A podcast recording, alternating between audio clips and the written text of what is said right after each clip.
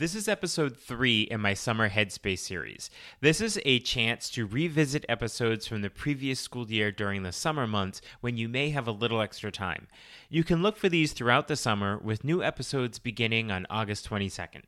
In these summer Headspace episodes, I revisit episodes by theme, and you'll find the episode links right in the show notes. Today, we look back at episode 37, where Ursula Askins Huber talked to me about competency based grading and assessment, and episode 20, where Becky Bray Rankin spoke with me about effective rubrics. These two episodes really complement each other. So let's jump in.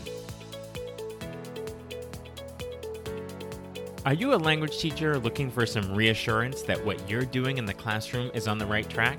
Or maybe you're looking for some ways to teach even more effectively? If you're one or the other or somewhere in between, you've landed in the right place. This is the World Language Classroom Podcast with your host, me, Joshua Cabral. You're about to get tips, tools, and resources so that your students continue to rise in proficiency and communicate with confidence. Let's jump in. Vamos, allons-y. Hello, my friends. Bonjour, mes amis. Hola, mis amigos. Welcome to the World Language Classroom podcast. I am Joshua Cabral, and thank you, as always, for taking the time out of your week to listen to these episodes, to think about your teaching, and to be that awesome educator that you are, especially if you're taking the time out of your summer to listen to this episode right now just take a second, make sure that you are liking or subscribing to the podcast, the World Language Classroom podcast, on whatever app you might be listening to right now, so that you get these episodes every Monday when they come out. And it also helps if you leave a rating, because if other teachers see that, they'll get intrigued and they can start listening as well. So I would really appreciate that. So, the first episode we're going to look back on is episode 37 with Ursula Askins Huber, and it's all about competency based assessment or grading. So, Ursula and I begin our conversation with a discussion of what grades traditionally represented, have represented, and a lot of times continue to represent. And then we move on to the idea of competency or proficiency based grading and how this has been less of a focus or even missing in more legacy grading practices until now, and how that's changing a bit, and that our assessments are looking more at what students are able to do with the language rather than just what they know about the language and less about right and wrong and really being able to communicate and how you can actually assess that. So, Ursula speaks about what a grade based on competency tells us and what competency based grading looks like in the classroom with some very specific examples. And we finished the discussion with the topics of homework completion, behavior, participation, being prepared for class, how all of that might work into a grade when we're looking at competency. So be sure to listen back to episode 37. The link is in the show notes so that you can revisit that whole idea of competency based grading.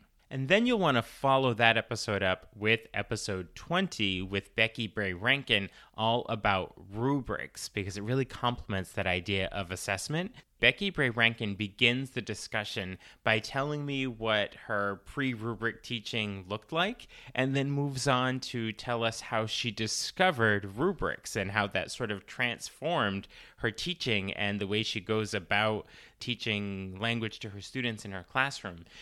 She then tells us about the benefits of rubrics, not just for students, but also for teachers, because they're this formative learning tool for teachers as well, getting feedback in the process. That while you're using rubrics to give feedback to students, how you can actually use them as a teacher to get formative feedback about how to move forward. We also learn about Becky's learn, practice, assess, reflect cycle. That's her learn, practice, assess, reflect cycle. So you can hear all about that and how she works that into her teaching, how you can bring that into your classroom. And then we finish the conversation with this big question of is a rubric ever done? Are you done with a rubric? Do you get to that point where it doesn't need any more work? As you might guess, it's not really done. In the show notes, you will see the links to episode 37 with Ursula Askins Huber on competency based assessment and episode 20 with Becky Bray Rankin on effective rubrics. So you can listen to them right there. You don't have to go looking for them. Just click on the links and you will go right to the episodes and you can listen to them right there. There are also links in the show notes to get in touch with me if you'd like to work together, either in person in your school or remotely during the upcoming school year. Look for more Summer Headspace episodes over the next few weeks and then new episodes of the podcast coming out on August 22nd. Talk to you soon. Bye for now.